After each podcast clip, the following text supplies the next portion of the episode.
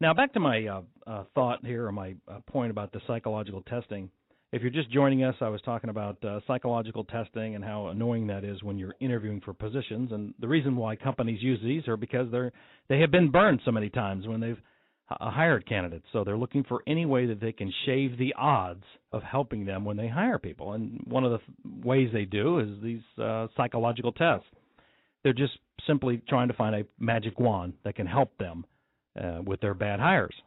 Okay, so that's basically what I was talking about. Anyway, so a lot of these companies, though, when they administer these tests, they'll say, "Don't worry about it. Uh, you know, hey, uh, uh, this don't worry about this test. It's just a tool for us. It will not determine which candidates we hire."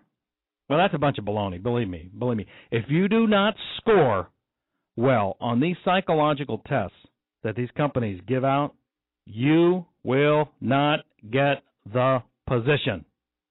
Trust me on this. I have too much experience with these tests. That's why these companies use them. So, how, how do you handle these annoying psychological tests? Well, it's a great question. I have in my career witnessed candidates do so ex- exceptional in an interview that the company decided not to administer the test. Basically, they waived the test. It's happened. Okay, I they just said, hey, this guy's blown us away. He knows the business. He knows the ins and outs. Blah blah blah blah. He's you know he, he knows people we know. Whatever the situation was, they waived the test. Okay, they, they, they didn't give it uh, give it out. So that's one way to avoid it is just to blow them away. It's happened. I also have had companies so stuck in the mud that they would literally give a quarterback test to Peyton Manning. Okay. Literally, they would give a quarterback test to Peyton Manning. okay, that's how stuck in the mud. And I'm not kidding you. And uh, do we really need to give him a quarterback test? I mean, he played in Tennessee. He played no, yeah, no. Uh, yes, we have to give them this test. and then you know, one time I got so frustrated with these tests, I told the client, I said, "Look, no one's passing this psychological test you have. I haven't had a client a candidate yet. Can you send me a copy of this test? I would like to take it." So get this, we're looking for a structural steel guy in the Midwest. Okay. So none of these guys, vice presidents, executive, none of these guys are passing these psychological tests, right? So I said, send me this thing. So this is back before email. So they faxed it to me. So I, I look over this test. Are you as scared of snakes? Do men with beards make you uncomfortable? I mean, all the I'm not kidding you. When you when your father hugs you, does that make you uncomfortable? It was all these absolutely ridiculous. Now I know some pinhead doctor out there designed these things and if they ask you all these crazy questions, they can find out if you can sell steel, right? Wrong. Wrong. So uh anyway, it, it it they drive me crazy, but the best way to do it is you just try to blow them away in the interview and see if they'll waive the test for you. If not, then you're going to have to hunker down and take the test. There's no way to study and answer these idiotic questions to the best of your ability and kind of see what happens. Hopefully, you will answer the questions the right way and get the position. Anyway, if anybody's dealing with these psychological tests, I hope that helps you. I'm Mike Palumbo. The name of the show is Your Career. You know, right behind psychological tests, or in front of, are these background tests. Okay, there's something you need to know. Oh, right behind actually, because psychological test. If you don't pass that, you don't get to the background test. Background checks are things that companies uh, test uh, checks that companies will do on you before they extend an offer, typically. And there's something new you should know about background checks, especially if you're back in the job market and you haven't been in a while. Some companies now are including credit checks used to be criminal and you know who you make sure you are who you are and you've graduated at the right schools and all that. Now some companies are including credit checks okay? It used to be okay if you didn't have enough uh, to worry about right now right?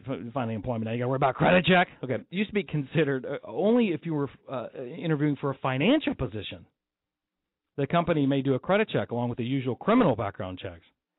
But now you know, uh, they're they're including uh, credit checks for people that aren't in financial positions.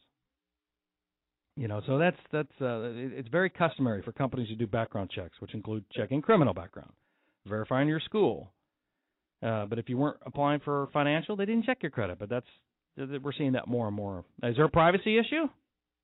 Possibly, possibly. But what they'll do is most companies will ask you to sign a release, and in this release form, it will say they will include a credit check with the background check. And basically, they have you, right? Because if you want to go to work for this company, what do you have to do? To have to say yes. Now, if you don't have any credit issues, there's no problem with you, right? If you do have credit issues, it's a possible big problem. So if you have good credit, fine. See you later. Bye.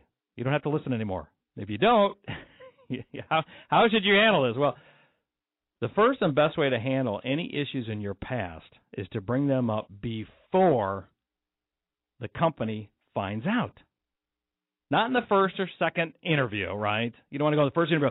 Hi, my name is Mike Palumbo. Nice to meet you. Hi, nice to meet you. Have a seat. So, tell me about yourself. Well, I just got a DUI yesterday. No, no, no, no, no.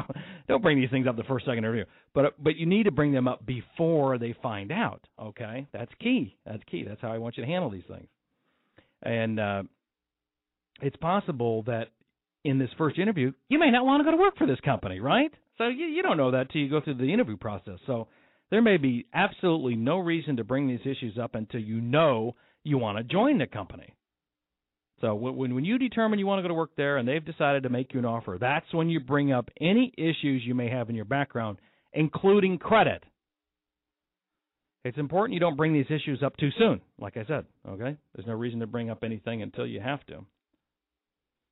So um, it's easier for a company to overlook these issues once they know you better because you've gone through some interviews and they like you for their company and their position. So they've grown to like you a little bit, right? So that's when you at that point just just you, you want to be open and honest and tell the truth. So if your credit is bad because of a past divorce, you've been out of work for a while, you used to own a business that went bankrupt, whatever the reasons are for your bad credit, tell them the truth.